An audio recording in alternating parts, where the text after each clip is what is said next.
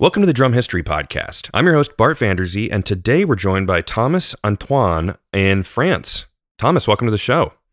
Thank you, Bart, and Happy New Year.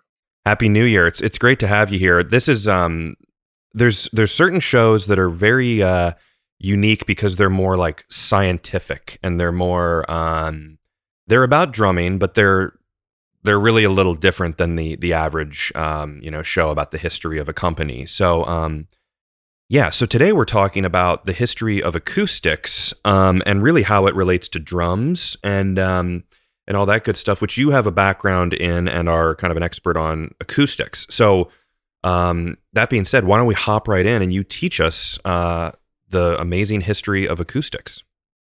Okay. Well, thank you uh, for for hosting me on on this uh, show, Bart. And um, yeah, I have prepared some some some uh, some kind of timeline talking about the the history of acoustics, and and uh, you'll th- you'll see by the end that that it it's really um, related to to the history of drums. It begins at the same time in history, and the latest development are are really contemporary. So as our instrument is.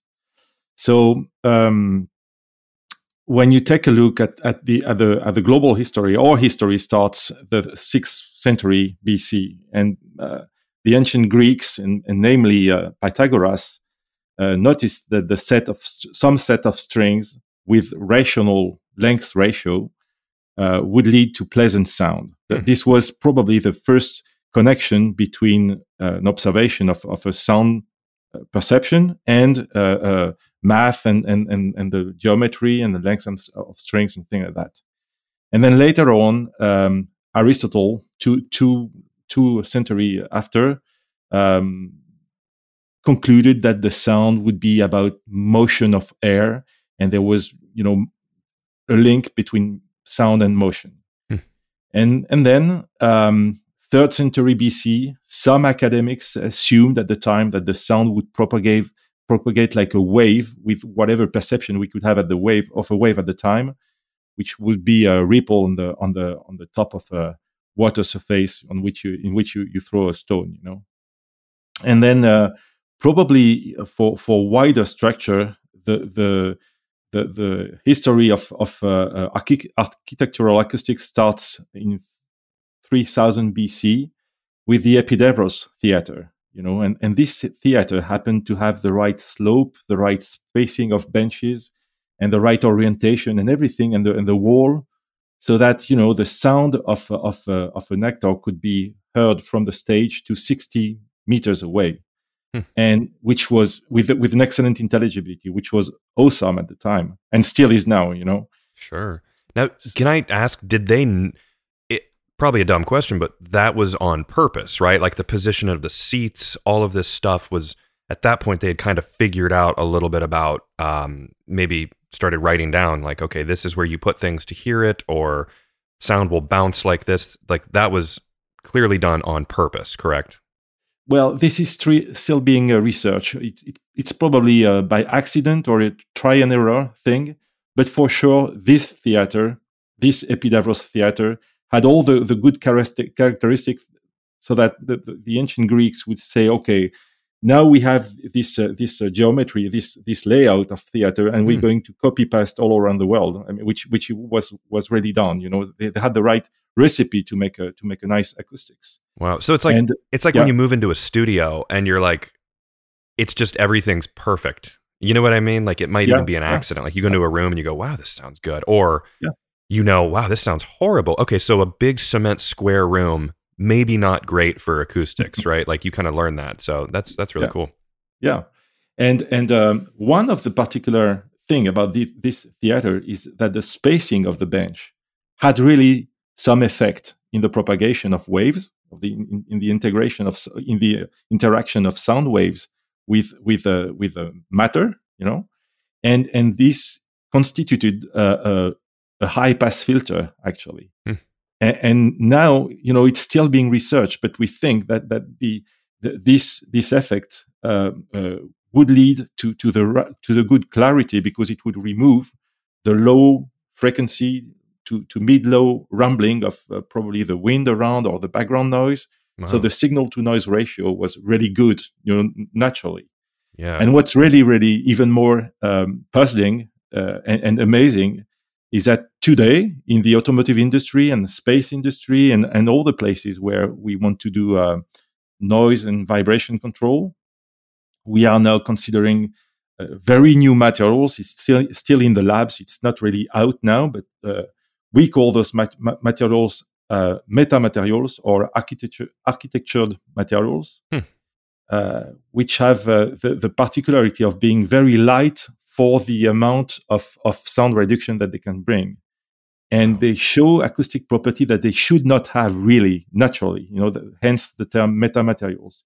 But it, it's really about their their spatial organization the way that the patterns that, that could be in some in some material that's going to lead to to uh, to very uh, interesting characteristics for for for noise. And yeah. that's you know from the bench spacing like uh, 25 centuries ago so it's and it's, so uh, when we're talking bench, well, first off, so when people hear a high pass, that's also known as a low cut. So if anyone's not as you know hip to the terms, that basically means you're you're cutting off, uh, like Thomas said, you're cutting off all the low frequencies. So you can almost like in, in audio engineering, it's kind of if you have seen EQ, it's like a uh, you roll off all of these frequencies where there's particular frequencies that are just like uh, they're very rumbly, like you said. Mm-hmm. Um, mm-hmm.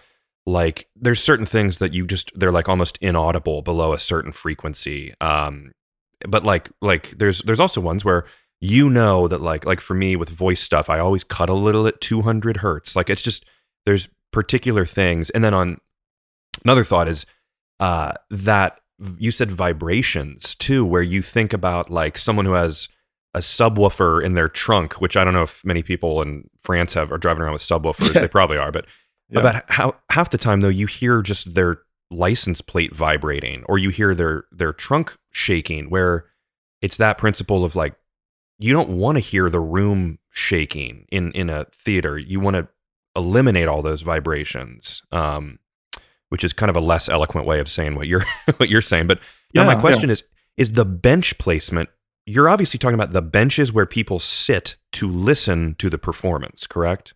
Yeah, absolutely. Okay. Just making sure. Got it.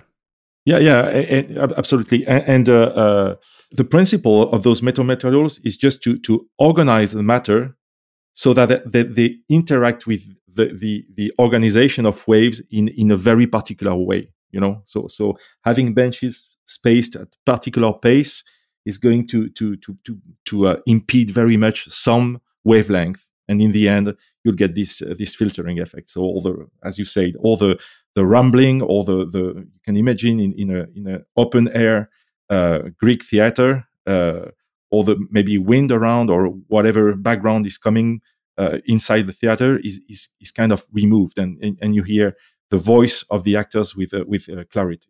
Hmm. And it's kind of neat too to think this is 3000 BC, right? This is like yeah, you're kind of like it's it's sort of to me like okay, they're starting to take the like entertainment. I'm sure they always have, but like it's like it's creating the new industry of like um actually taking acoustics serious and building theaters and getting in that mindset and i'm sure i mean really it's kind of funny but like it's like the beginning of like like roadies and stuff i'm sure and like like techs were like you know getting better at like setting things up properly and and stage hands so it's sort of like really early on them creating these uh these spaces and creating that entertainment industry in a way yeah yeah, it's cool. it, so they, they they they understood that it was good for the for the performance for the intelligibility. So so they they, they copied the the formula uh, uh, around, you know, and and uh, uh, I think then nothing much happened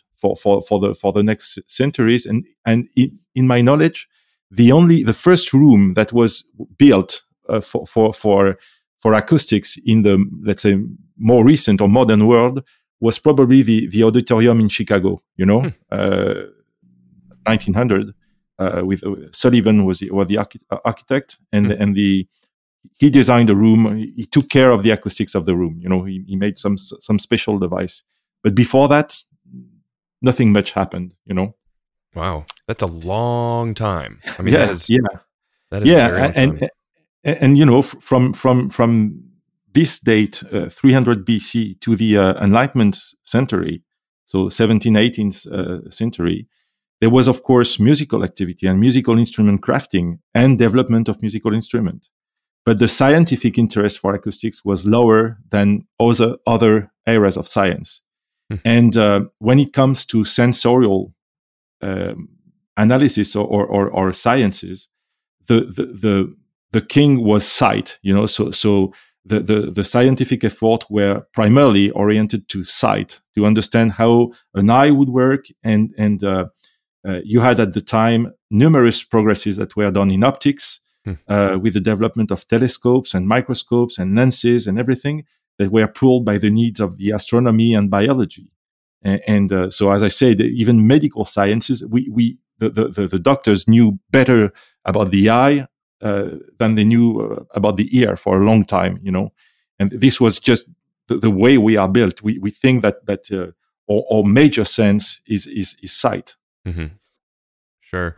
Yeah, I think back to um, God, it must have been a movie, or I can't remember, which I hope was historically correct, but it was, uh, and I have no idea what movie it was, but almost like someone, I, I think it was like an, a medieval like um, hearing aid, where it was like a guy who was holding like a, a horn up to his mm-hmm. ear to mm-hmm. amplify mm-hmm. the sound, um, and it went down, and he kind of kind of curl, curled, and then he could hold it up next to his ear, and mm-hmm. I can't remember what movie it was, but um, it's just that's an interesting, you know, the the theory of, and it's almost like if you put your hands behind your ears and kind of cup around them, it actually makes it easier to hear things, you know. So yeah, I'm yeah. sure people kind of learned that over uh, over time. Now, how does the you know like the famous Globe Theater, like the you know Shakespeare's Globe Theater, that is interesting, and just the theory of all of this, where again you got to put it into perspective, right? Where people are sitting there watching a performance, and there's no obviously there's no electricity.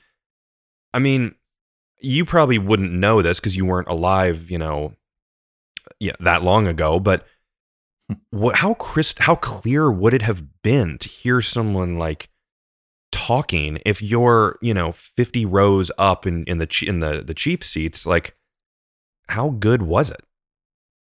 I guess it it was, uh, you know, good enough so that so that uh, people still are still talking about about authors uh, sure. t- today. But uh, but I guess uh, coming to room acoustics, it, it's it has been empirical for a long time. You know, just like the Greeks copied the things that work, it was really a, a, a try and error uh, uh, approach because it's it's a bit like like in in musical instrument crafting. You know, what is good? Of course, when it comes to room, you could say uh, I can measure the background noise, I can measure the reverberation time, and I, I can monitor that because I don't want some some some echo to be to be too strong. Mm-hmm. Um, and that's that's kind of objective uh, values that you can get. But but what what is what is right in this world does not really exist because you know you've got this kind of uh, uh, magical thing of a particular room that gives uh, the the right sound. And and uh, I'm not saying that we don't know why but but uh, yeah. uh, it certainly was not designed for this initially. It just it just happened. It just happened. Sure. And I'm I'm sure that and maybe this is a whole you know part of the conversation too is but like uh but self mixing like saying okay you know guy playing timpani or drummer of some kind in these you know early time period play quieter uh, piano, you play louder. Violin, you play in the middle. You know what I mean? Like I'm sure a lot mm-hmm. of it was also like, uh, if you can't hear the singer or the or the you know the actor or whatever, then you guys are playing too loud. So play softer. Um, that has to be a part of it. Yeah, yeah. Where do we go from there? Well, the, probably the next uh, the next uh, st- stop is in 1600 uh, uh, with uh, Galileo, who um, formulated the concept of resonance. You know, and for I know that for musicians, resonance means a lot of things. It, it, it's uh, it's it's it can be uh, the the lingering of a, of a particular uh, note or or a, a, particular feeling about an instrument. But uh, in physics, it's really the phenomenon where you have the the energy of a system that is oscillating between the deformation of something, say uh, the tension in the string, and the motion of this of the string. And so Galileo uh, used strings and, and, and formulated, you know, the, the, fact that at certain frequency there would be some particular motion or some particular behavior of, of, of string structures. Hmm. And then a few a few years later, Mersenne uh, established uh, that the sound intensity would decrease with the square with the, the, the, square of the distance. So this is really really in the in the wave uh, fields of of physics and he made the first estimates of, of speed of sound. So we are around 1600, and um, and then Mersenne uh, really uh, formulated the equation of uh, vibrating strings. So mm. it's it's probably a, a, bit a bit too too detailed, but but at this time, to me, acoustics made a step in the world of physics and fundamental mathematics, and this is really the start of of acoustical engineering because it means now that we have some design parameters such as uh, string construction and tension that are related to pitch. And we have a mathematical backup for that. So we understand how it works. We understand that a string with more tension is going to have a higher pitch, and we understand a, a, a string with a higher uh, uh, mass is going to have a lower pitch. You know, those kind of stuff. Sure. So, like, obviously, like a bass has thick longer strings and yep. a ukulele has thinner higher strings so there's yep.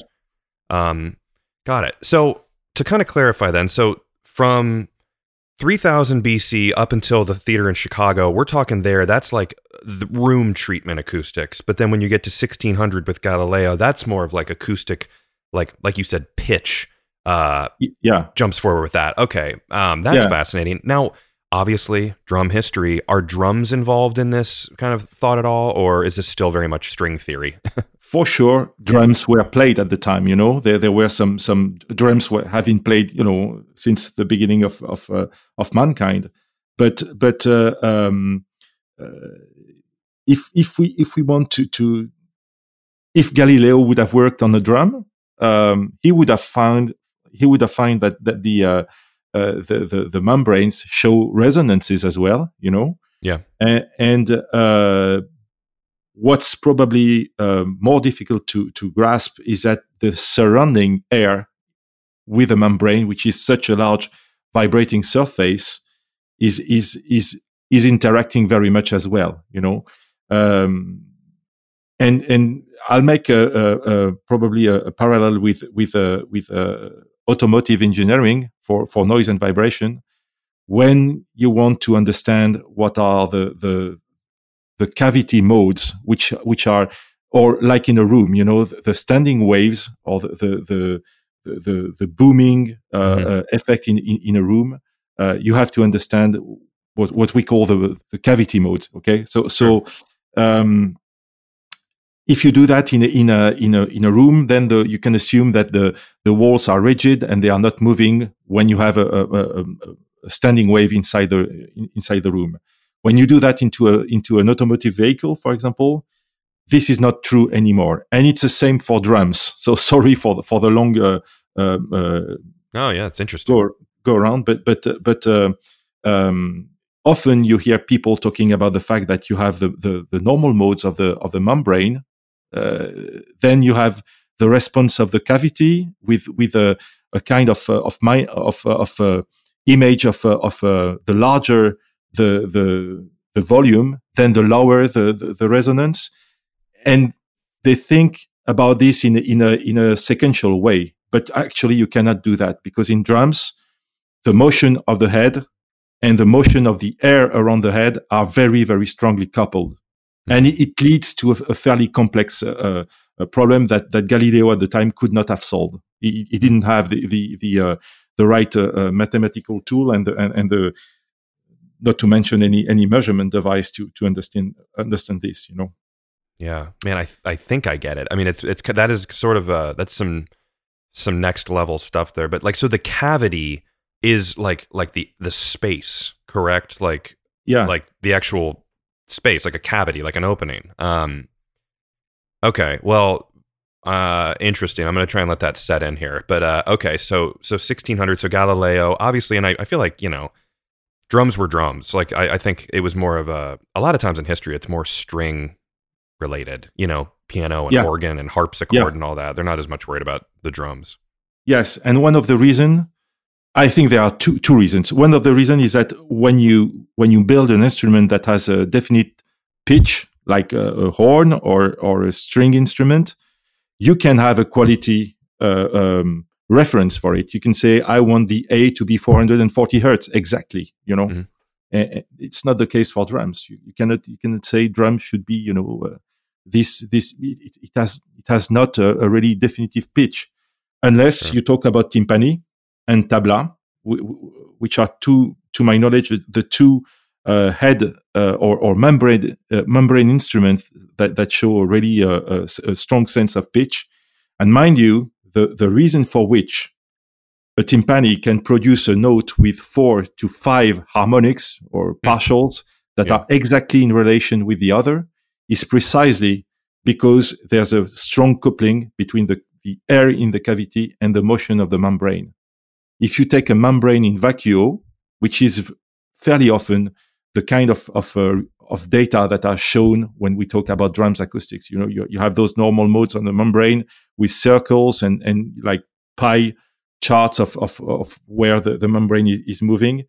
Those are idealized membranes results computed in vacuo without air around. When you, Hmm. you add the air, everything changes. And it changes so much that uh, um, a, a membrane which would be inharmonic, which would not show any any harmonic series, when you put it on the on the top of a, of a timpani volume, it becomes harmonic just Hmm. from the coupling. Uh, so so I, I, I'm I hope I'm clear here. I'm, I'm No, just yeah. telling you that, that, that the, the the it's a really a strong phenomenon that is probably um, difficult to apprehend, certainly difficult to measure, difficult to to uh, to to modelize, but it's really what's happening in the drum. Yeah. No, it's it's interesting too that you the whole like the thing about how the air affects it. I mean, that's just such a thing with drums and humidity and and heads and all that anyway, and how it affects it. And you know, when it's cold, that affects how long, how how far you can hear things, and uh, and and, how sound travels faster and slower, and hot and cold, and Mhm. um, really interesting. It's it's difficult to understand, but then again, I guess it's. I feel like once you could, if you can see it and see these charts and kind of maybe see a video of it, that would be that would be something cool to see. But um, anyway, Yeah. okay, so Yeah. yeah, carry on with the timeline here. Yeah, so so so uh, I was talking about about vacuum and, and the, the effect of the air. Well, vacuum and atmospheric pre- pressure was com- conceptualized in uh, 1654 uh, by a, a guy named uh, Otto von Guericke, and uh, a few years later, Robert Boyle noticed that the sound waves needed a media to travel, and this media is air. So you know, connections started to to be made between the the, the sound and, and, and the presence of, of, air. Hmm. Um, so then we, we can we can move to the 18th century, and uh, so the the uh, Enlightenment age had already uh, started, and um, although uh, acoustics are were still considered a bit secondary, they would benefit in this century from major development. So John Shore in 1711 built the first uh, tuning fork which meant that now we have a, a worldwide reference for pitch, you know, a system for pitch, Hmm. A- and, that would be exactly the same everywhere. Uh, and and by the end of this century, uh, Chladni, a German acoustician, demonstrated with uh, with uh, his uh, patterns, uh, which are amazing illustration of the secret geometry of sound in structure. I don't know, Bart, if if you already saw the, those experiments with vibrating pa- uh, plates on which uh, you would put uh, some kind of sand or very light material, and at particular frequency, the the, the, the, sand or the dust would, would migrate to to the areas where there's uh, no motion or minimal motion, Yeah, and those areas. Uh, you, you've seen that? I've seen it where they lay like a piece of glass over like a speaker and then the, with sand and it'll form like uh you'll see the waves and and um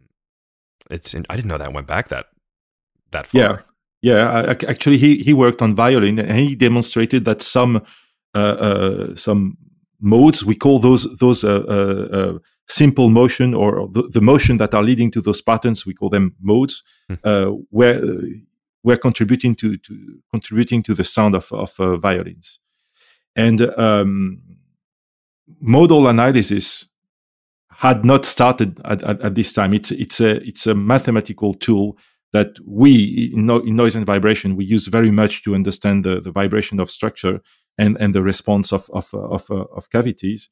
And in the drum business, in my in my knowledge, uh, you got brands like uh, Noble and Cooley in the US and mm-hmm. Uh, uh, Yamaha uh, that have been claiming to attach their bracket at nodal point. If you if you are familiar with if you remember this.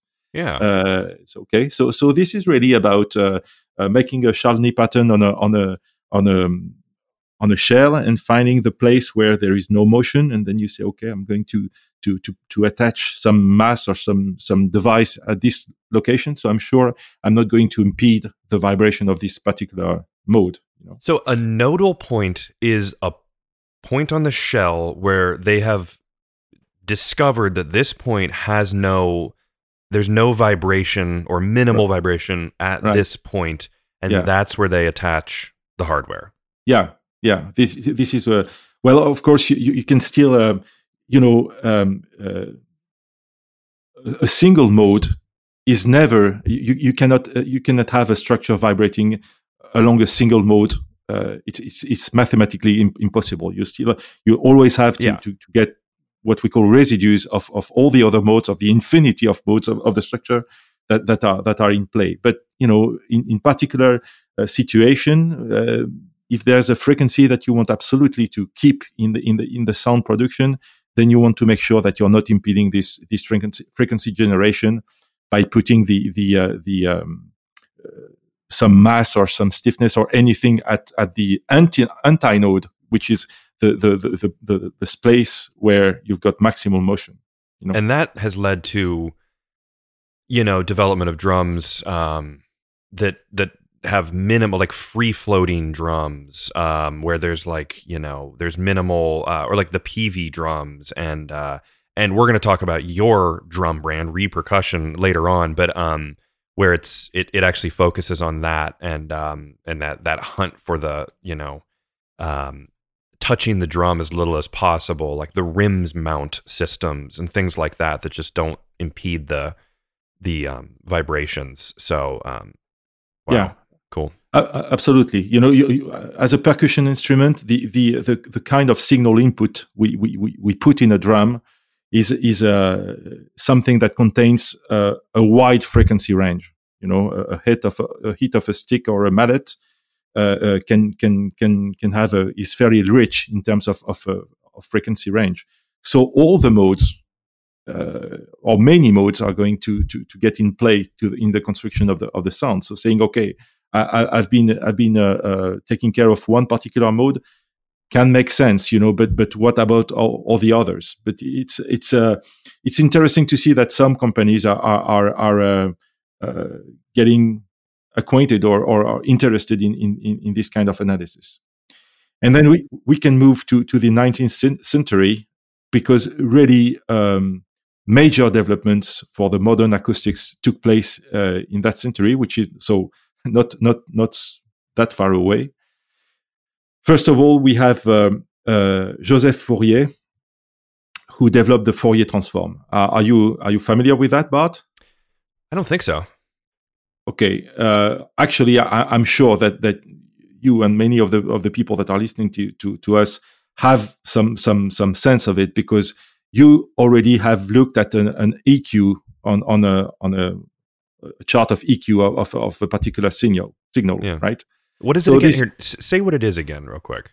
Oh, the Fourier transform is is a yeah. is a mathematical transformation from a time signal. So you like a, if you take a sound signal, you've got a sound pressure, for example, that is oscillating about a, a, an average value, and, and and and you take this time signal and you transform it into a, um, a graph that is the amplitude of each of the fre- of different frequency components. So you you, you have frequency as a, a x axis, and you've got the amplitude as a y axis, and we call the, this chart a spectrum. Mm-hmm. Okay, and so so when you do an EQ, you want to look at the at the frequency component of the signal, and the frequency component uh, uh, are are computed through this Fourier transform. So is it basically then going to tell you where you're having like a buildup of too many frequent of like like it's too dense in certain areas of the frequency or is it more a like amplitude thing? Because when i hear like you said sound pressure i think of like an spl meter like like the sound level meter to give you like the volume of of you know the actual sound you're listening to the the mm-hmm. amplitude of it. Like what is the what is the end result of that if that makes sense? Yeah the, the, the if you imagine the, the the main the main uh, um, uh, thing that that that that uh, Fourier brought with this transform was that he could go from the time domain to the frequency domain and reverse from the frequency domain to the time domain. What what he stated is that a complex signal such as the one that we are recording now is really made of the sum of simple very very simple signals sine waves actually and with a mathematical tool, you can go from one to the other and vice versa. So, so I don't know if you, if you imagine the, the power of what that means, but, but now we are able to go from time domain to frequency domain. So we, you can make a recording uh, uh, of an audio signal and you can assess the, the frequency content on a, on a, on a, on an EQ chart with it. You know, you can say, I, I, want to to boost this frequency or I want to cut this frequency because I got too much or I want to to remove some of it. Essentially, it gave you the uh, the ability to work in the frequency domain. Gotcha. So it's basically making it's like a graphic equalizer where you can actually see um it, and and I googled it just cuz I'm I'm like as you're talking I'm like I just wanted to like kind of look at what a time domain is and it says on one of these uh, many kind of acoustic sites a time domain graph displays the changes in a signal over a span of time, mm-hmm. and a frequency domain displays how much of the signal exists within a given frequency band concerning a range of frequencies. Got it. So it's x and y, like a like a you know a graph basically, time and frequency, and yeah. uh, okay. And I should say too, if anyone out there is listening and this is confusing this is confusing stuff, but it's really cool just to kind of like think about it. And and uh, and I think Thomas, you're doing a great job of explaining it. But I just wanted people to know that like, and I mean, I work in this field of like doing audio stuff, and and I'm, it's it's let it set in, you know, for people yeah. listening. It's pretty advanced stuff, but I think this is fascinating. So you're you're doing a good job. Uh, thank you. It's it's a it's a it's really something that is really essential, and it, it, to to be very frank and, and after almost 30 years of noise and vibration engineering, the, the, the, the, concept in your mind of, of switching from, from time domain to frequency domain, saying, okay, if, if I got this kind of time signal, if I got, a, let's say, a, a, a pure sine wave, what would be the spectrum of it? Well, the spectrum would be just the amplitude of that sine at that frequency of that sine. So I'll get just a line on, on, on the spectrum. Hmm. And then if, if I got a, a, a shock, like, like a, a, strike of a, of a, drum drumstick, what kind of signal am I, I, am I going to get in the time domain? I'm going to, to get a high force then something that is go, going to to go down uh, immediately. What okay. will be the frequency content of that? Well, you know, you, you have to, to do the, the, the the, the, the, gymnastics in your mind of, of, switching from one domain to the other domain. But it's it's tricky, as you say. It's something that that you know why, for example, a, a, transient signal such as a drum hit would make sense to be represented as a sum of sine, which are signals that are repetitive over time. You know? Yeah. It's now, it does. It's not intuitive. Is time domain then would then like is is that kind of like attack, decay, sustain, release? I think I have that in order. Um, yeah. Yeah. That Absolutely. is okay. That well, is that time domain. Those are time domain. Uh, uh, uh, musical conventional uh, data, you know. Okay. And then, and, and, then frequency domain is if the 30, 31 band EQ system uh, that you, you, you may use for Yep. for whatever reason, this you are acting in the frequency domain. You say, okay, I want to to to to low pass uh, this signal. I want to high pass this one. I want to to to put any kind of type of filter in my EQ. You're working in the in the, in the frequency domain. Got it. I think that totally helped me. And, and uh, people usually know this, but attack is the boom. The first hit of a is a, the first hit of something. The strike usually it's a big peak on the waveform, and then um, the decay is when it goes down, and then sustain is how long it lasts, and then um, uh, Release. release is, is obviously Yeah. the kind of the the the and you can see that on synthesizers where it's like a quick release or a slow or compression they all have that that's that system um, just to kind of make sure everyone's on the same page but Yeah. all right i'm glad i uh, struggled my way through that uh, Yeah. concept But you you know what's conce- conceptually what what what is really important is to understand, and there's many way many areas in uh, in physics where this happens. Something that may look as complex as a waveform, like the one you're recording, is actually the sum of very simple stuff. Mhm. But it's just a sum of uh, an infinite terms, an infinite infinite many sines and cosines put together, and you'll get to to to, to this uh, waveform. And similarly, the, the, the vibration of a cymbal, if you could put an accelerometer or measure the, the, the, the vibration of a cymbal, is going to look very erratic. You know, it's going to, to, to be very, very strange. Periodic, but you know, you, you, you, you have a hard time understanding what's inside it. But it's just the sum of simple motion of, of you know, what I mentioned earlier with modes. Well, the, the it's, it's the same principle of superposition, which, which, by the way, can exist only in a given environment. It, it works mo- most of the time in, acoustics and in musical acoustics, but like for cymbals that I just mentioned, it's not Mhm. always the case. Far from it, from it, actually. You know, it's it, as you said, it seems already fairly complex, but but it's just for us drummers. It's just the beginning, you know. We, we Yeah. have to, to go even further in, in the in the mechanical and mathematical description to get a grasp of what's going on. You know.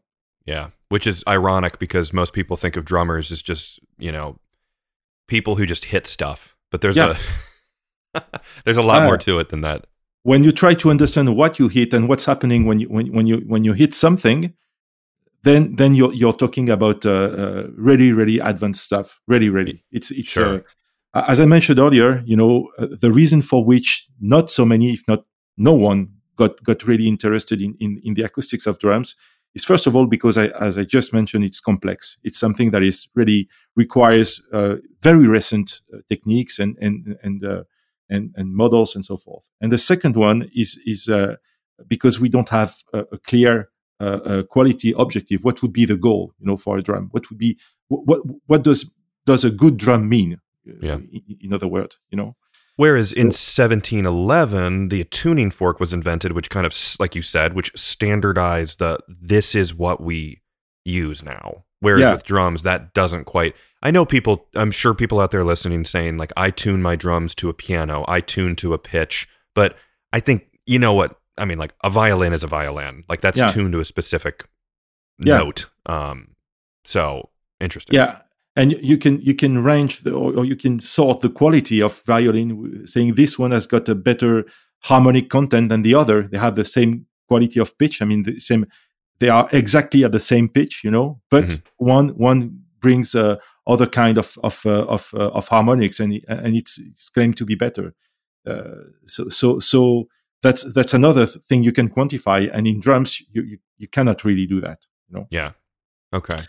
So, um, second half of, of 19th century was was uh, more more intense uh, with people like Helmholtz, uh, who developed spectral analysis with resonators. He made kind of of uh, uh, if you're familiar with with the Helmholtz uh, uh, resonance, I'm sure you are because actually all you have to do is empty a, a bottle of uh, of beer and blow in the in the in the neck of it, and then you've got this sound, you know, that that, that is coming out of the Sure. of the bottle. When you do that, actually, you hit what we call a Helmholtz resonance. So Helmholtz constructed a, a number of of uh, bottles. I'm not sure it was beer at the time, but whatever. And and, he he tried to to to he understood that for certain sound, some of the bottles would start to to to, to resonate. And then a, a guy named Rudolf Koenig filled those bottles with flammable gas and set them on fire.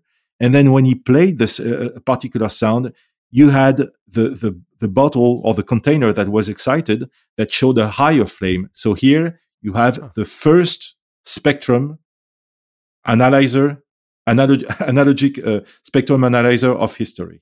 And it was you know? fire.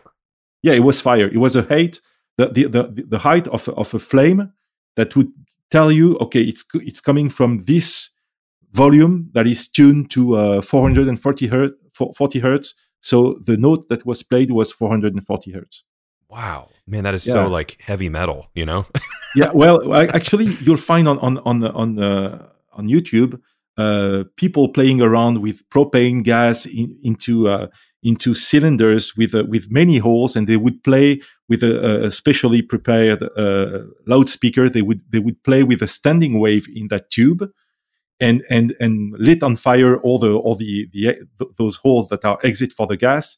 And of course, when when the the the, the sound wave uh, uh, matches some inner resonance of the tube, then the, the flame gets higher and you get very nice patterns. There's even a guy who, did, who has done a, a 2D flame uh, uh, sound analyzer. Uh, I can't remember his name, but it's hmm. pretty uh, awesome to look at this because it's going to to to, to give you straight away the, the, the understanding of uh, spectral analysis and, and and and the and the fact that that sound waves are you know pressure waves that are added to the pressure of the gas at certain spaces at certain places and and and uh, and uh, increasing the flow of gas. You know.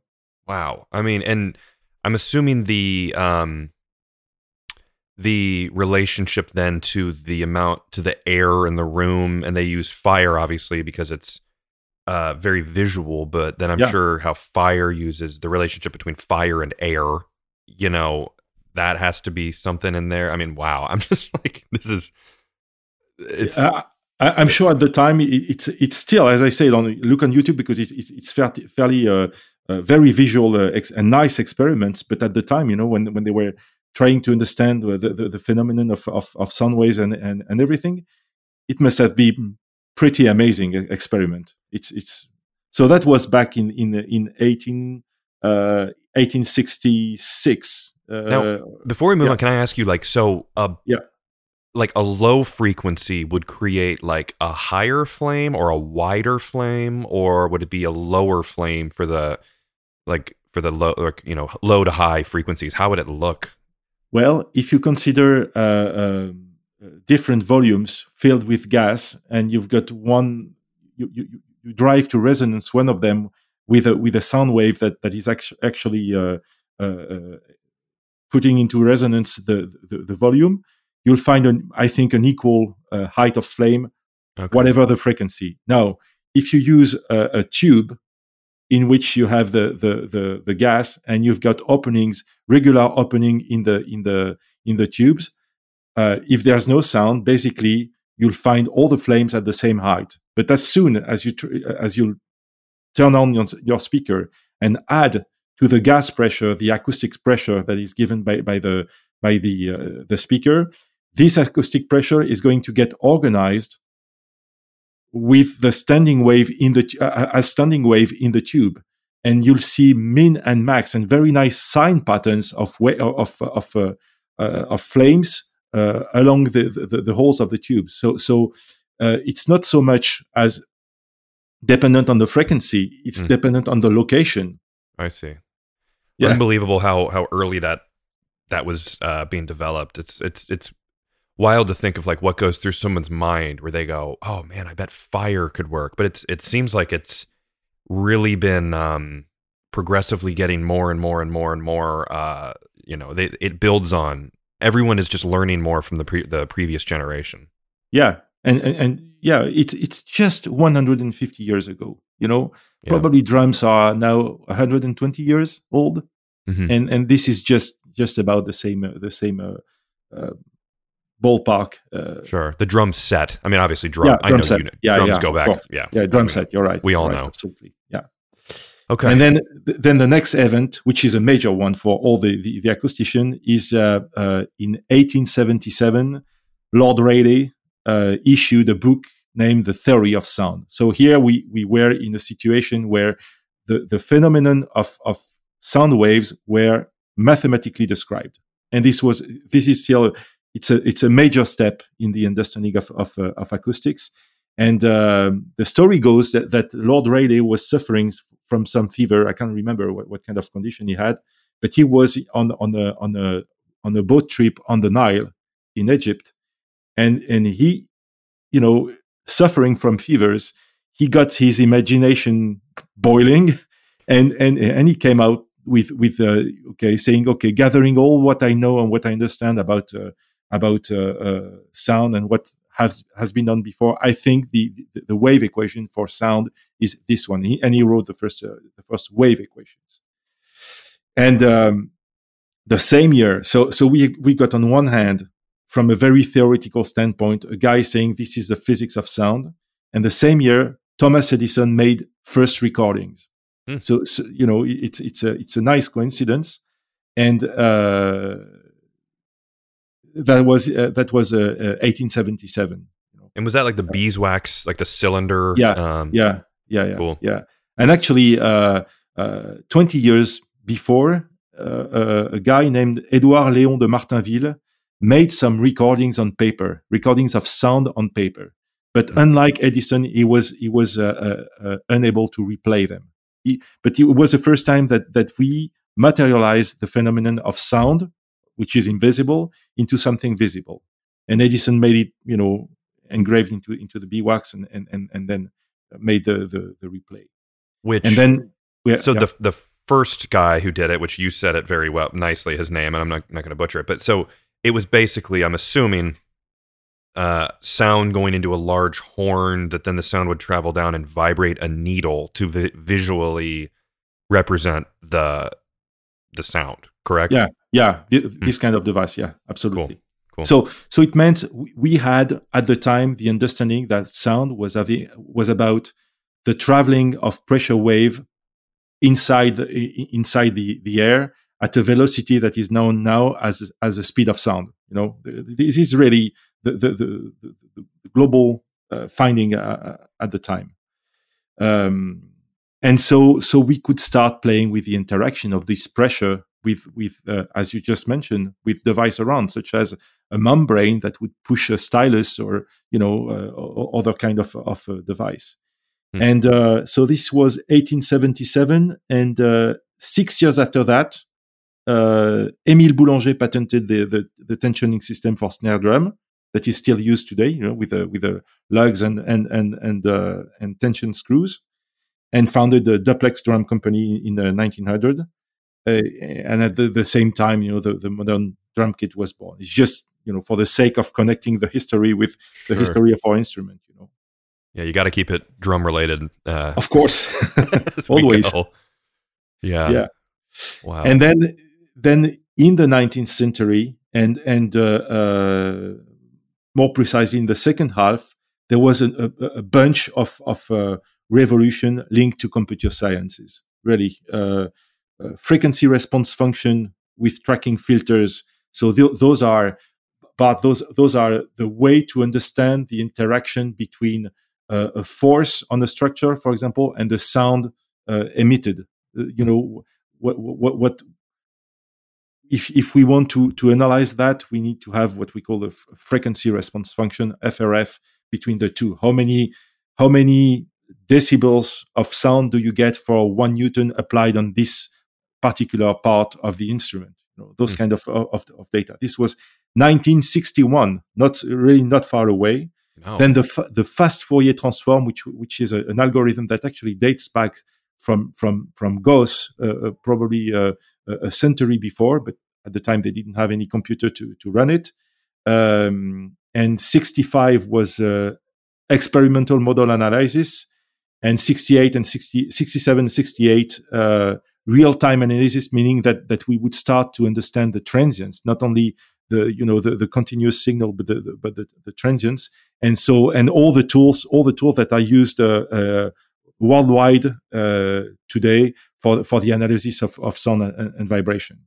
Hmm. Which, I mean, every single thing I ever do, like for work with audio, I run through an analyzer. Mm-hmm. Basically, because I mean, I, I didn't used to when I was kind of younger in my you know audio engineering days, but basically, it's how you reproduce like consistent sound. Like for podcasting, like you don't want it to be like one is very very quiet the next one's really loud and then i mean so that's just obviously for for for the the actual like volume which there's a bunch of ways to actually uh uh register what quote unquote volume is um mm-hmm. Uh but the analyzer it's cool to know that that's so that was kind of mid you said 1960s right and yeah, on yeah when yeah, when yeah. they could analyze cool yeah yeah the, the, then you know it was all the revolution uh, uh, pulled by by the computer science and the application to structural dynamics and and and uh, signal processing. So mm-hmm. so what you mentioned like uh, compressor limiters and and things like that we're, we're starting to get uh, uh, even I wouldn't I, I, won't say better because we had analog uh, system mm-hmm. and still using them you know but but all, all the all the the, the numerical um, treatment of numerical pr- processing of signal had had really uh, had really had a, a, boost at at that time, and and at the same time the, the really numerical acoustics uh, with simulation software like software that are able to predict what's going to be the vibration of, of a given structure, saying mm. okay. Uh, if I make a drum head with this uh, material that has this density and this uh, uh, module modulus of elasticity, what are going to be the, the, the, the frequency response function, what are going to be the normal modes and so forth, uh, and, uh, what's going to be the sound radiation of this membrane if it's excited by you know uh, a, a, a, force at this location of this amplitude and so forth. This is what, what I'm telling. I, am I'm I'm giving an example about drums, but I'm sure that nowhere, no one is making those kind of cal- calculation for drums. It's it's widely known for for for uh, aerospace and automotive and and uh, and uh, industrial, you know, uh, products, and sometimes sometimes uh, musical acoustics. So then that's probably because it's a hell of a lot cheaper to kind of just like produce drum heads and and I'm sure experiment with them and try them versus like so you would do that with like a car or with you know uh you know spacecrafts where you want to just kind of like uh run uh what it would maybe what like have the computer figure it out before you spend a million dollars designing it absolutely right? you know okay. it's it's a competitive world and and uh, we need to design right first time so we need to have the all the tools with all the knowledge embedded so that our first design is the, right one. It's it's really I, important. I mean, I would be surprised if if drum companies didn't use some system like that where they can run it and and check frequencies and and you know drum head companies um, to develop new stuff and cymbals. Um, so I'm sure there's and and guitar everything. I'm sure there's some. It's probably not as technical as uh, you know aerospace you know yeah. stuff, but yeah, yeah, we'll talk about that because uh, in in my mind, and to answer uh, bluntly your question, no, the, the, answer is no. I, oh. the, there, there, there is no, uh, uh, uh, um, to my knowledge, when, when you do a research about who makes uh, really research in, in noise and vib- in, in the acoustics of of drums and cymbals and so forth, you'll find some stuff that are coming from from um, universities, really researchers but but those guys are not related or are not uh, maybe sometimes funded but i'm not even sure you know th- th- sure. there is there is no budget from from all the major drum companies to make anything in the in the in the noise in the field of uh, of acoustics engineering for their products so in okay. in my mind uh, when they when they talk about their those drum companies and those cymbals companies and head companies when they talk about uh, r&d expenditure I think it's really about uh, quality, um, production, reduction of costs, and and but but nothing for for for really the, the acoustic quality, which which is you know puzzling because we are talking about a musical instrument, you know. So so yeah yeah. yeah. So, okay. So there's been in, the in the in the more recent history some some uh, encounters between manufacturers and science it's it's been fairly scarce in history, but but they are I think they are coming to, to be more and more frequent today. And one of the reasons is that, um, as I said earlier, it's objectively a very difficult subject when it comes to, to drums, you know, because you're talking from instrument design. How should, should I design a drum to a physical perception loop, especially for drum, because you, you see the instrument, you feel the instrument when you play it, and you have the sound coming out of the instrument, which is uh, something that if you play the instrument, you're going to hear yourself. Probably someone five meters away is going to hear something different, and the mm-hmm. engineers mm-hmm are going to hear something different and so forth. So, so, so saying I'm going to engineer all that so everybody is going to be happy is is is very complex, if not if not uh, uh, impossible. You know. Yeah, that's the classic. That's the classic. Like a snare drum doesn't sound great in the room, but it sounds good in the in the you know in the control room when you're yeah. recording. Or cymbals sound really dead, but then in the other room they sound good. Um, kind of yeah. thing. Absolutely, absolutely.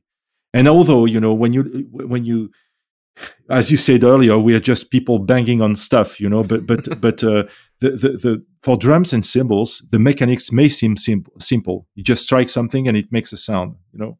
But uh, actually, you have to to reach pretty complex physics to to get a, a, a start of a grasp of what's going on. Really. Yeah. Um, and, and uh, I think as well that that musical instrument manufacturers they, they don't feel the need for the for, for to, to go into let's say scientific development to to push uh, the development of the instrument as we see it today. Uh, again, I think they, they, are they are doing some investment to rationalize the production, lower the cost, increase the quality. Uh, and for drums, you know, f- from from history, that that actually the, the drum set was born not from the push from manufacturer, but really the need from from the musicians and for for, for the music at the time. So uh, music called in the end for a hi hat stand mm-hmm. and a, a, bass drum pedal and larger cymbals in jazz in the, for jazz in the 30s. You know that, that larger than the manufacturer could could could uh, could manufacture. So it was ch- a challenge from the music to the manufacturers at, at, at the time. Hmm. And it's interesting to think about. We're we're very like we make you know drummers develop what they need, you know, out on the streets, I guess you could say, and then the the brands kind of catch up and then make what they need, sort of. Yeah, yeah. They, so, so, they are kind of uh, of followers of of of of, of the need uh, of, mm. of of musician of, and of music. You know. Yeah. Then one of of the question you could think about is, is should the musicians know about all the Fourier transform and, and the modal analysis and, and, and, the science of their instrument in the end? And to, to some extent, my answer is, is yes, they should, because they have to make, you know, the best educated choice in a very competitive environment. So, so, they better know what, what tools of the trade they need to, to, to get to their, to their goals. And, and, uh, I think as well that, that, that, uh, um, we should go from a situation where the music pulled the need to uh, the manufacturers or, or, or, innovators are bringing to, to musicians some new way of, of uh, expressing themselves. I think today there's a confusion in the drum business, particularly between new and innovative. You know, mm-hmm with a very heavy tendency to look back in history. I live in France. I can tell you that uh, uh, companies like uh, Asba is, is, starting up. I'm very glad with that. It's great. You know, it was a it was a great uh, a great uh, drum brand in the 70s, but actually, uh, it's just looking back in the in the rearview mirror and saying mm-hmm. we're going to just to to reborn from from our, our ashes. And and uh, many many the, value of, of of old brands is is so high you know uh, Gretsch Slingerland you name it. They they they, they but in terms of of innovation those brands were very very innovative at the time. I mean when great drummers sure. made the history of our instrument they were probably using instruments that they found very innovative at the time. Why yeah. do we have to copy them today? I mean to copy oh, those instruments today that's a we great should, point. Yeah. You know, we should we yeah. should be able to bring something as new as it was at the time. We should be able to to bring something new for for, for the drummers and for, for the for the musicians. You know, yeah, we have to. Keep, yeah, that's come up in some way, shape, or form on the show uh, a bunch. Where it's like, you know, really after obviously things came out where it's like, oh, now there's, uh, and I'm thinking like Tama, where it's like now there's the gong bass drum or octobans, like things like that come out, which are um, tools to use, but like really the the the formation of the drum set hasn't it hasn't changed that dramatically in um in a long time where um yeah there is a, a tendency to look backwards and a lot of nostalgic um uh, feelings towards the old drum set, and I'm kind of, I mean, this is a history show, so yeah, like, of course, yeah. I'm going. We all as drummers love our, you know, looking at trap sets and all this stuff, but um, but you're right. I've never thought about that. That that was also innovative, and Slingerland was pushing the envelope and using radio frequencies to make shells and and uh, but nowadays, I mean, there are a lot of newer brands who were pushing the envelope forward, such as you know yourself, but like um obviously there's some some big big big brands who are doing it too but but there's still the legacy you know we love our you know oh my god slingerland's coming back kind of thing and it's uh or rogers is coming back we love our legacy brands that's that's that's for sure yeah you know i, I own uh, two old gretsch sets and i'm not going to depart from them you know don't get me wrong i'm, yeah. I'm into that of course uh, as well I, I, like the, the, the soul of, of the, those instruments but but uh, you know, re- what is really new for the drummers today? I think w- we need to keep the momentum of progress and innovation that those great people started not so long ago. You know, and and uh, well, great drums made great drummers, but great drummers will make even better drums mm-hmm. if they are given the mean to do so. And and uh, and in order to to differentiate a new drum from an innovative innovative drum, in my view, in my mind, and in my activity, it's really the, this uh, scientific approach that should bring not everything, but some new things to the table, saying, okay, we, we, we can further the, the understanding of the, of, the, of the way the instrument work and we can make new proposals. Is that better? I don't know. It's just new. It's for the, the, the artist to choose, you know. To me, yeah. choosing an instrument is, is an artistic move. It's really, okay, I'm going to select this snare because I want this sound and this is a way I want to express myself in this context. It's yeah. you know, and, and, we have to widen as much as possible the the, the, the array of, of possibility for artists. They should not be artists should not be constrained by what comes actually from uh, consideration of uh, uh, industrial production and cost control and, and so forth. Mm.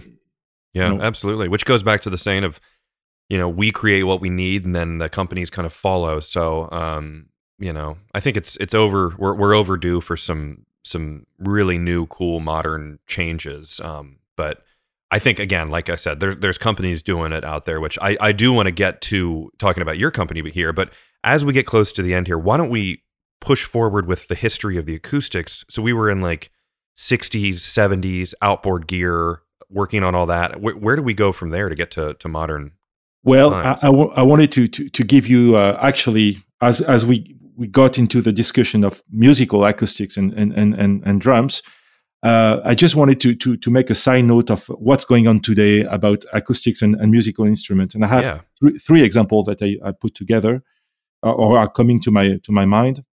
And the first one is uh, the, the story of Ovation Guitar. If you, I'm sure you're yeah, familiar with them. Sure. And the story is, is fairly simple. You got an engineer Charles Kaman. There is a passion, has a passion for guitar.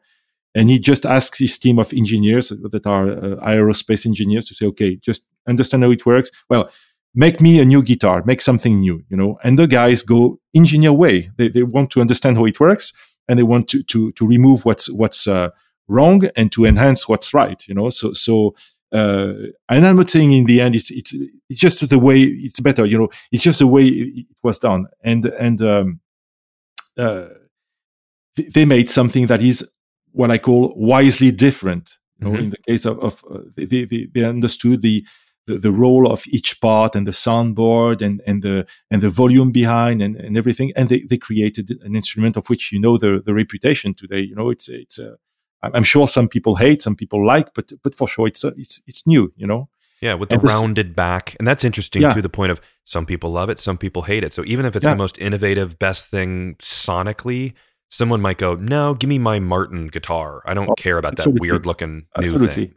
But so. the the point is not to to say because I made some engineering on this instrument, it's going to be better. The point is to say, because I made some engineering of the, on this instrument, I understood how it worked and I could make some wise choices and have a new proposal for you. Now, are you going Definitely. to to consider it? Are you going to, to say it's it's good for what you you want? That's another story. But for sure, I got something new to to, to propose. You know. Sure, love it.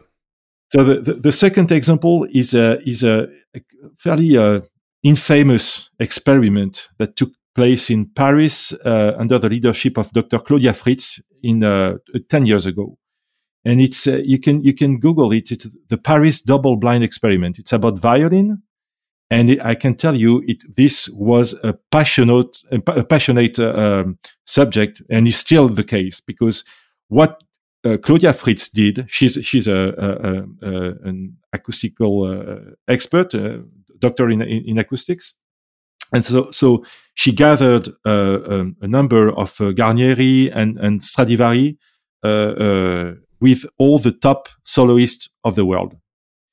And uh, so uh, th- there was a, a list of uh, 17 uh, violin. Half of them were, you know, world renowned legend of Stradivarius and, and, and Guarneri, and the other were modern production of, of uh, today's makers. Mm-hmm. And in the end of the so so so the top soloist would play all the, those violins in various environments. He would listen to the other. You know, there was all crossed in in, in, in all the in all the ways, and it it was a double blind experiment, meaning that that the the soloist that would play a Stradivarius did not know, could not hmm. see that it was playing a, a Stradivarius. He could hear it, he could feel it, he could play it, and then he could listen to his peers uh, uh, playing this violin, but not knowing what it was. You know, and in the end, it just showed that actually the those top renowned soloists, best in the world, were unable to make the difference just wow. from a sound standpoint between uh, uh, Stradivarius and modern production. That's amazing. So I, can tell you, I, I think uh, Claudia Fritz uh, is going to have a hard time uh, uh, working in in in the in shops where they where, or in places where there are Stradivarius today because it's, yeah. it's been so passionate uh subject but but really what i think what's interesting is that you know modern manufacturers of, of violins do not do not not have to to uh, to live in the shadow of those huge uh, mythical brands such as Stradivarius. Sure. You know, so, so it, to me, from from a from a even from a business standpoint, it's a good news. It, it means that that, that they those guys are, are, are, making violin at the best of their art, and it's the same as as as the worldwide reference. So so it's it's it's a it's a good result. It's it's yeah. at least it's a very interesting result. And the latest example I want it's more modern, it's more recent. It's uh, I'm, I'm it's still French. I'm sorry, it's it's very it's very French stuff, but uh, very interesting company that I I met across the, the acoustical the acoustic labs where I used to to work. Uh, that company is named Syos, and it's it means shape your own sound. And those guys are 3D printing some saxophone and uh, clarinet mouthpiece with uh, uh, the, the, the sound tailoring in mind, meaning that hmm. you play saxophone, you want this kind of sound. You just fill in on their website the, the, the kind of sound you're looking for bright, dull, uh, I, I, I don't know. I'm not a saxophonist, but you get sure. a number of, of, descript, of descriptors. Yeah. And in the end, this actually would would would, would set a, a, a, CAD program to modify the, the, the geometry of, of, of, the mouthpiece, 3D print it, print it, and send it to you. And, mm. and and it's amazing. I mean, and it's all based on the understanding the the the, the, the people that have uh, uh, made this company are, are specialists in in uh, in acoustics and particularly in in, in uh, saxophone acoustics, and it's uh, it's great. I mean, it's it's it's really a, a, a, nice gathering between uh, uh modern technique, 3D printing, understanding of acoustics, and and uh, and musical instruments. Yeah, and that seems like it could transfer over to the drums in some way. I mean, you know, where it's design your you know, 3D printers aren't going away. And I know that people have 3D printed drums, and that's kind of a popular thing, but um, it's 3D printing is not going anywhere. I know my dad, who's, you know, 59, 3D printed at a library, a little piece to fix a uh, antique shelf that m- was missing like a little very specific washer. He just sent, took the old one in, measured it, put it in, boom, it fits perfectly, and it it worked no problem. So when you know that your you know almost 60 year old dad can do it, it's pretty popular. so yeah, yeah, yeah. That's funny. So, so, you know, it works today for for for a saxophone uh, and mouthpiece. For drums, uh, yeah, probably th- things are going to come up because uh, you can you can make very intricate shapes and and and uh, the the question is of course what kind of material are you going to to be able to print and you know there, there's all the metal printing uh, stuff that is coming up with with parts that are, are actually uh, uh, structurally good. yeah. there's a, a, German guy who 3D printed a, a whole jet engine, you know, for for a, for a, a, model plane, and it works. So so you can make structural parts now. Oh my god, I love that. Those three are those are great examples, and I, I mean it's every single one is is very uh, it, it fits to drums where you think that it sounds a certain way because it's old, and that, I love the like blind taste test stuff with that. But um, okay, so for the for the sake of keeping the episode, you know, in in yeah. some timely uh, manner, let's let's wrap up here, and I want to hear about so first off, tell people about your company, Repercussion, and then um, which is sound tailoring is kind of your big thing. Yeah. And where they can find you, and we'll we'll go we'll call it up a day after that. Okay. So um, uh, I founded uh, Repercussion four years ago, and it all started with a consideration on the interaction of air with the vibration of, uh, of the head. You know, as I said before, it's essential for the sound of timpani. So I say, why not for the snare drum and the other drums? You know, and and what is the role of venting what what's re- really going on you see tons of people are testing a lot of, of shapes and, and, and openings and uh, as well some research of the of, of, a symmetry in the instrument. And and this led to a really innovative design that I patented that that allow that are today allowing me to provide drummers with a, what I call sound tailored snares meaning uh, beyond changing the head tension, the head types, or the snare wires, I can really change the, the, the sound of the instrument through um, the, the, the, the shells and the, and the aperture and the characteristics of the, of the vent and everything. So, so because you, you have to have in mind that in a drum, 90% of the sound is made by the head and the way the head vibrates. And the way mm-hmm. the head vi- vibrates is very much influenced by the behavior of, of the what I call the acoustic circuit, meaning the, the volume of the air. All the drummers know that the dimension, diameter, and depth are, are, are a major uh, uh, uh player on the on, the drum sound. Yeah. But you have uh, other ways of of, uh, of tackling this, uh, or you know, introducing some new independent parameters of that. And this is what I've done in, in tuning the acoustic circuit. I start to to build the sound that is that is needed by by some particular drummer and then uh, then uh, I have a selection of shells that I mix and match. So I, I make hybrid shells, uh, hybrid drums with a um, metal and wood and acrylic, acrylic wh- whatever is needed really for the for the for the sound. And uh, uh, so now I'm, i have developed a, a number of, of snare drums and tested them. I measure the frequency response function of, of all my of all of my of my shells to to to to know where I'm I'm going. And I just uh, just uh, developed uh, uh, two full drum kits using the same system that's that sound really awesome. Really, really, I'm blown away by by the sound of the of the drums. So there's awesome. further development to to come. Always uh, uh, with a lot of of, of innovation. I'm thinking a lot about hybrid electronic acoustic drums uh, which would be actually a phase two of what I've done uh, 10 years ago in, in the past uh, for, for electronic drums. So yeah, th- there's a lot of, of things that are, that are coming, uh, coming up.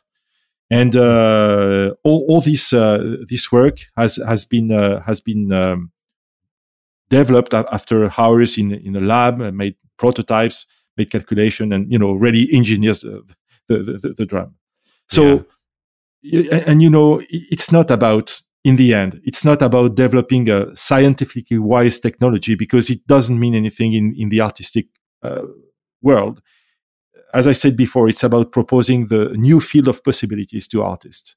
Uh, and as I said, it's very important to me. All the, the development of repercussion, it started day one I made my first prototype, and I went to to the to the uh, uh, auditorium uh, with classical percussionists, and I said, "Look, I got this new kind of drum. What do you think?" I went to those guys because I know they are very very um, attentive to sound, you know, and, and so so so uh, I, I I always have the, the, the feedback. I'm always working and al- always developing with with uh, some short feedback look of, of artists playing. It's just not me going around with scientific scientific stuff that would lead to nowhere. It's yeah. really about you know getting the feedback of, of people. And I have uh, I'm, I'm I'm fortunate enough and very happy to have the feedback of of uh, renowned world renowned uh, testing and using my my drums, and are very happy with that.